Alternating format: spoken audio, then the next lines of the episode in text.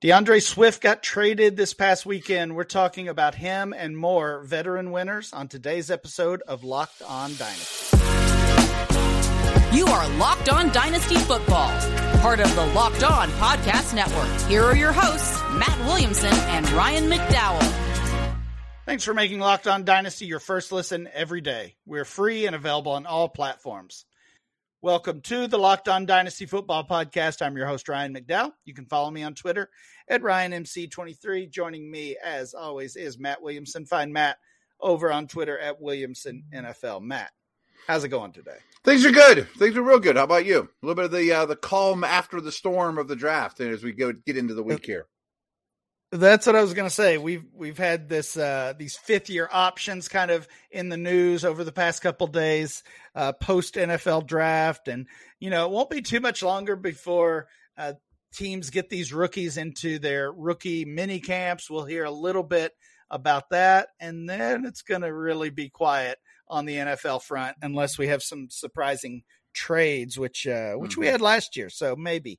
Um, Matt, we are going to talk about some of the veteran winners today. Uh, we always like to get your insight, though, before we get started on the Steelers draft. I, I can't believe they didn't draft a wide receiver on day two. They always seem to do that. But um, obviously, that's your team. You covered them as, as you told us. Uh, pre-draft you you covered the entire draft for steel uh, for the Steelers what did you think of their draft and the moves they made Usually, I'm harder on the people might not believe this. I'm usually harder on the Steelers drafts than I am other teams eh, because I know them so well.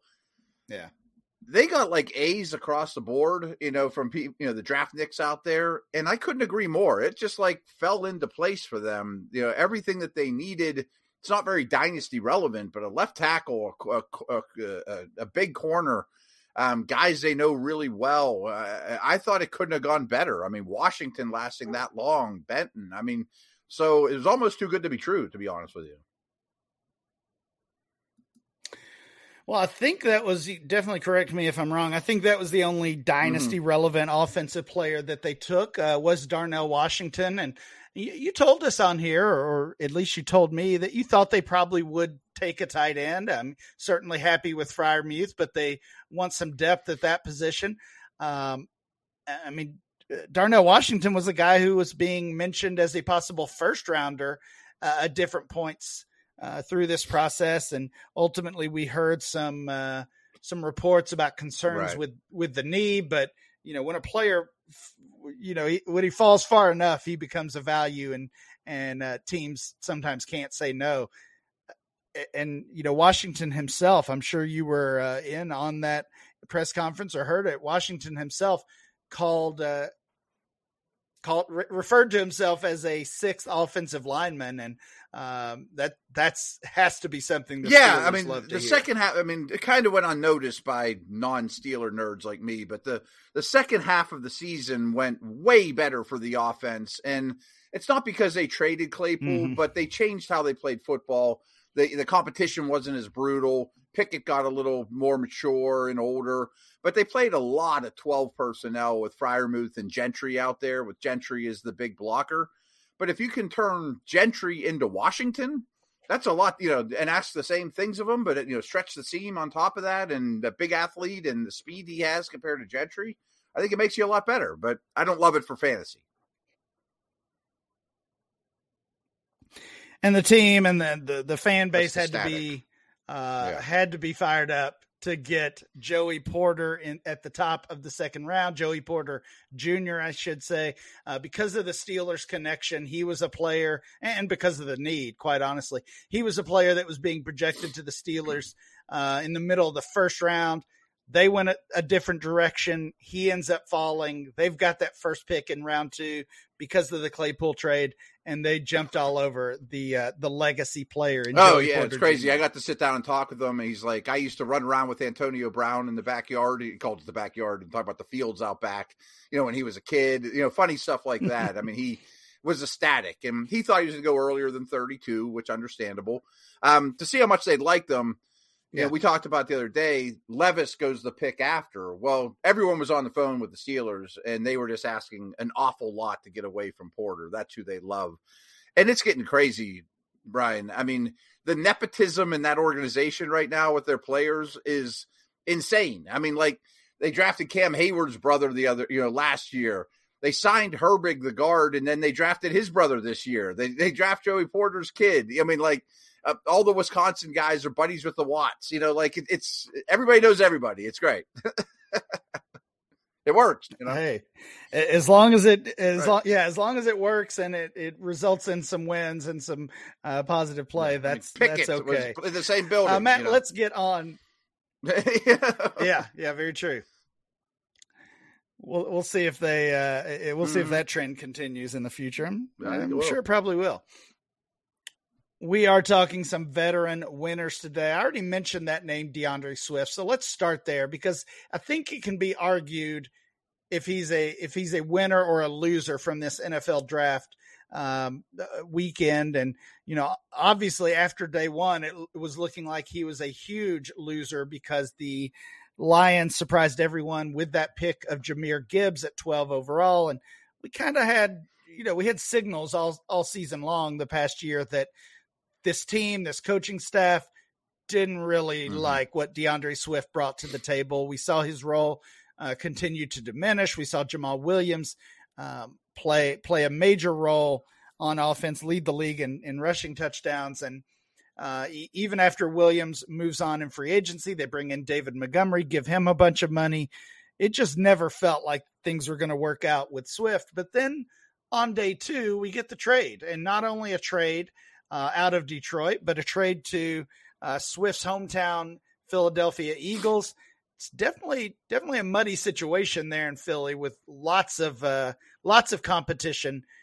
So first of all, do you even consider Swift a a winner? For sure, for weekend? our reasons, for sure. I mean, okay, good. what scares you is yeah. he's had a hard time staying on the field it sure seemed like he spent a lot of time in the Lions doghouse. You know, I mean, anyone that owned him last year was very frustrated with him, of course, and they got very little in return. So it makes me think that there are looming injury stuff out there. And I've not read that anywhere. That's just a hunch. But if hmm. you're the Eagles running back and you're as talented as this guy, that's a win. I mean, I think it's that simple. Yeah, I totally agree. And I mean, you look at the Eagles' backfield, the competition that that Swift will have now. Obviously, Rashaad Penny. Uh, those two players, uh, although they're very different types of running backs, have had some similar issues in that they, uh, as talented as as they are, uh, can't stay on the field, mm-hmm. and that's hurt their value. That's hurt their uh, dynasty value and their value to other teams. Um, and then uh, you know the the carryovers, guys like Kenny Gainwell, Boston Scott are uh, still there as well. So crowded backfield. I look at Swift as the most talented of that group, and we'll just see if it can uh, can finally shine through. Um, who else, Matt? Another veteran winner uh, from this past. I was very worried for Joe Mixon's stock. I mean, he's gotten in some trouble off the field. He's hitting that dreaded age and wear and tear. There was really nothing behind him. Um, I thought the Bengals might be aggressive and go get a Charbonnet, who we talked about the other day. It didn't quite go the same way. you know, this is a total a different story. Go listen to that one. But you know, yeah. so yeah, uh, I think Mixon got away with the skin of his teeth. Yeah, I, I get that for sure. Uh, I, I think is there still some concern there, and, and we could probably lump uh, Dalvin Good Cook point. into this as well. Although Minnesota did take uh, Minnesota did take a day three back. Um, I believe that was McBride. Um, is there still concern that the Bengals and or the Vikings move on from these veterans? Uh, does does that worry you, or do you think they've they've survived this weekend? So they're I tend to, to think go? they get through the year. I mean, when you say good to go, I don't mean like okay. uh, their the rest of their career is set in stone. I, I mean, sure, sure. I often bring up the trade deadline for guys like Derrick Henry, but your team has to be pretty bad to dump your starting running back at the trade deadline.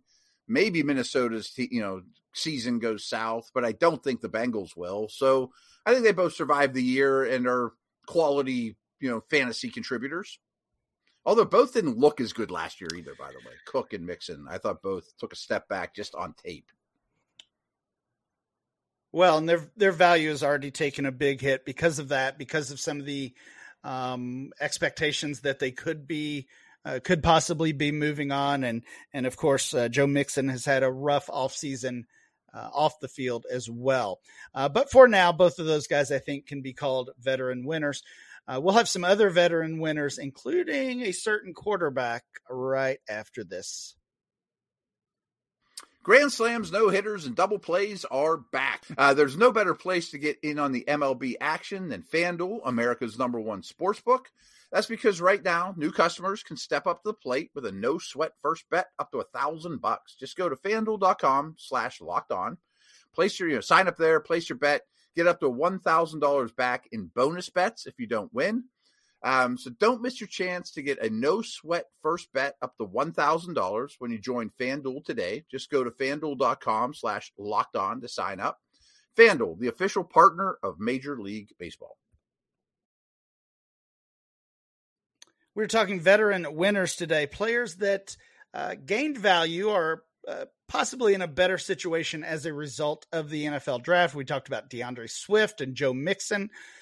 Uh, let's move over to the quarterback position, man. I think this player uh, might be the biggest winner, not just of the NFL draft weekend, but if you stretch it out, maybe the week before the NFL draft, these past couple days since the NFL draft. Let's talk about Jordan Love. I mean, what mm-hmm. a what a timeline for this guy. Just a little over a week ago, the Packers and Jets finalized the trade, sending Aaron Rodgers to the Jets and opening the door for Jordan Love to finally get a real chance to start in this league. Then draft weekend comes. The Packers select three wide receivers, two tight ends. We talked about Musgrave and Kraft on yesterday's show. They also added some depth at running back. They focused on the offensive line as well.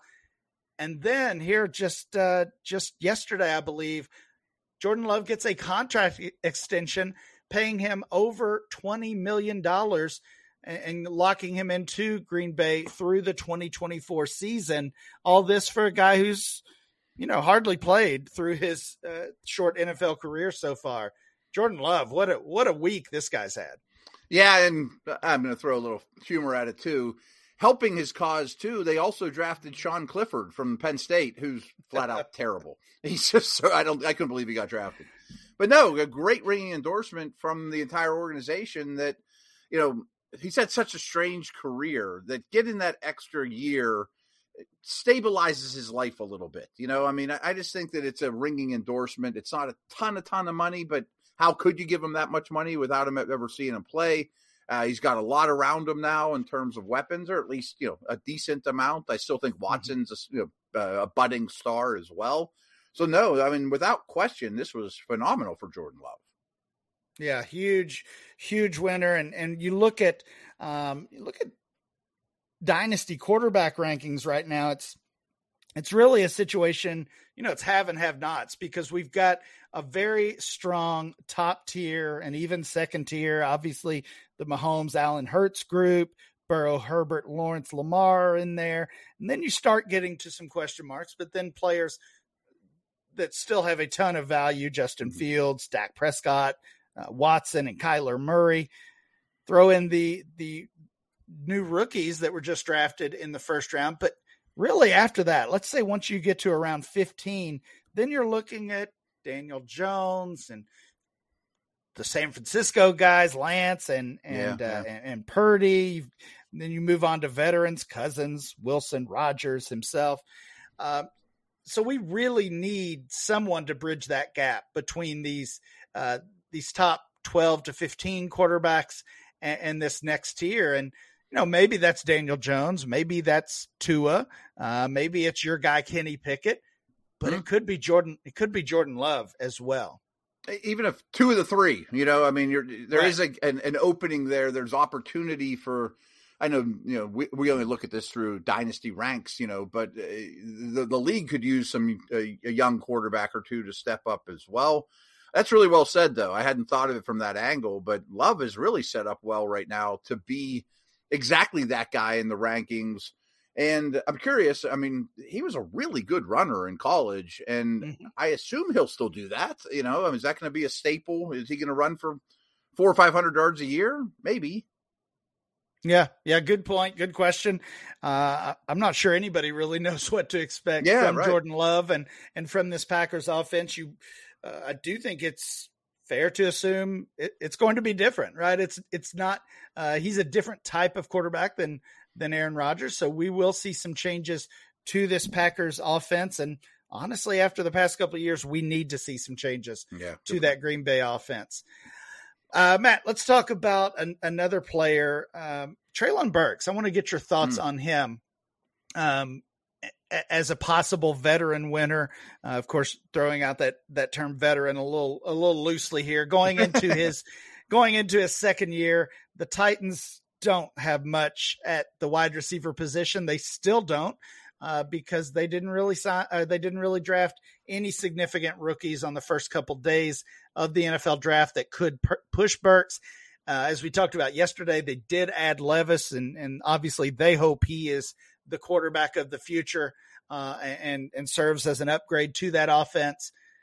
Is Treylon Burks a, a veteran winner here?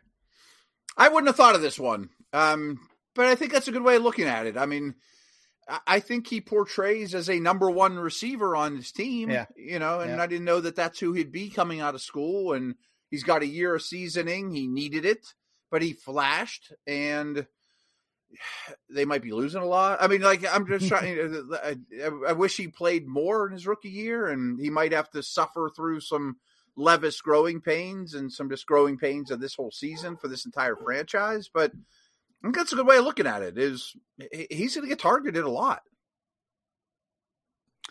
Yeah, certainly set up to be the top option there moving forward. Like so many of the other rookies from last season, we just need him to stay on the field. Another guy who uh, dealt with some injuries during his rookie season.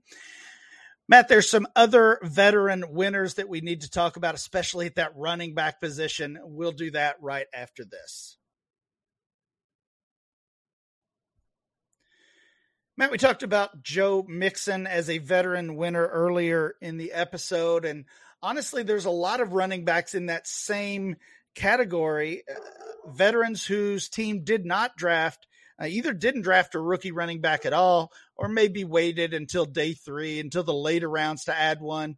Uh, I'm going to throw out some names here, and you can okay. kind of let me know who stands out to you as as really a, a, winner here. Tony Pollard, you know, coming off that injury, yeah, uh, they, they, parted ways with Zeke. They did draft Deuce Vaughn late uh, on day three, but I mean that's not. Me. Yeah. yeah, it's not a player who's uh, necessarily going to take over a backfield. Uh, James Cook and real Buffalo. quick on Pollard. Do you? Yeah. I haven't given redraft hardly any thought yet. Is Pollard a first round pick? Um, I, have not seen him go in the first round. I've been doing okay. quite a few of the underdog drafts, and mm, yeah, of course, yeah, yeah. best ball, best ball, a little bit different, maybe. Uh, but no, Pollard has is not typically uh, going off okay. in the first round. Uh, yeah, I would say as early as second or third round though. Uh, so yeah, he's yeah. he's kind of in that mix. I think there's questions about a lot of these running backs. Uh, obviously from a dynasty standpoint, but yeah, even from a a short term redraft standpoint as well. And I think the key, a, a, big thing here, is a lot of these guys avoided the Bijan. You know, like yes. maybe Dallas would have jumped on Bijan or Buffalo, or you know, there, he was rumored even in New England. Like, how could you not like Bijan? Everybody should love him, but avoiding Bijan, I think, is the key. Yeah, that that I would say that is step one of making right. each of these players winners. Dallas was mentioned, Buffalo was mentioned, uh, Houston, New England, as you said, mm-hmm. um, Tampa Bay, Cincinnati. Really, almost almost all of these teams were at one point uh, projected or or mentioned as possible Bijan Robinson landing spot. So yeah, step one is no Bijan. Step two is avoid that second and third tier. Mm-hmm. Uh, James Cook in Buffalo, of course, they bring in. Um, they bring in a veteran there, Damien Harris, formerly of the Patriots. So already some competition, but they didn't bring in anyone else in the draft. What do you think about James Cook moving forward? I think it sets up well for him to catch a lot of passes, which I think is yeah. his specialty. And I know Kincaid will maybe eat into that a little, but you know, so be it. This is I hadn't thought of Cook, but this is definitely avoiding something bad, you know, because uh, even a third round back would have hurt him. Dameon Pierce in Houston, he's now paired with the former Buffalo Bill. We're playing uh, playing musical chairs here a little bit with these running backs. Devin Singletary is in Houston now. I don't think he's much of a threat to Pierce. Doesn't bother me at all. and, uh, Houston wisely did not use an early pick on a running back. Uh, it's all systems go for Pierce uh, in 2023, it seems. Yeah. And I always thought it was crazy with all their needs to even consider getting something, you know, anything resembling a workhorse back. They have that guy. Yep. Isaiah Pacheco, lots of uh, suggestions that the Chiefs might go out and uh, and add a running back, not necessarily in round one, but maybe they were a round two option. Did not go that way. Uh, also, note uh, notable that they turned down the fifth year option on Clyde Edwards Helaire. No surprise there at all. Mm-hmm. Um, so this this could certainly be uh, CEH's final season with the Chiefs. What do you think about Pacheco right now from a dynasty standpoint? A lot of people are still hesitant to put I much know. value on Pacheco. Me too, and I can't deny it much I, anymore. I'm, I'm one know? of them. Yeah, I own him nowhere. I've never given him any credit. I eh, he'll go away. He's on the maybe the best offense in the league, and he's the lead guy, and he plays hard. You know, they love him. I, I can't deny it. I'm sure I'm way too low on him. Yeah, we can't can't keep ignoring that for sure. Yeah. You talked about the Patriots. Uh, Rhamondre Stevenson is mm-hmm. another winner as his team did not draft a running back. Did draft uh, three uh, offensive linemen though. Yeah, that they they needed it. They need they, needed it, they yeah. need almost everything except for a running back. So good to see a kicker and punter apparently too. oh wow, yeah. Good to see Stevenson survive. Uh, we talked Mixon already. What mm-hmm. what about Rachaad White? I guess kind of a little bit in the James Cook mold. Um, the Buccaneers did sign Sean Tucker, who went undrafted, mm. the uh, the running back from Syracuse, um, who has dealt with some heart issues. So you know, really good to see him. Although he didn't get drafted, did get a, a nice chunk of guaranteed money from the Buccaneers, and that suggests they expect him to stick around. Uh, so, what do you think about Tucker uh, along with Rachaad White? Great news for White. I mean, if an undrafted free agent knocks you out, then you're in trouble. And I understand Tucker's better than the average undrafted free agent. Yeah. I don't think the offense is particularly good, but if he's a 65 to 70%, you know, carry share guy, which I don't think, or touch share out of that backfield, he's going to produce. And we said this pre snap. If you're big and can catch the ball, that's kind of all I care about. And he's pretty big and catches the ball. Last guy I wanted to ask you about, we talked about the Bengals. They were so uh, often linked to a running back. If there was any other position yeah. that they were expected to focus on, it was tight end. They didn't draft a tight end. Uh, that's looking pretty good for Irv Smith, who they signed as a free agent just a couple weeks ago.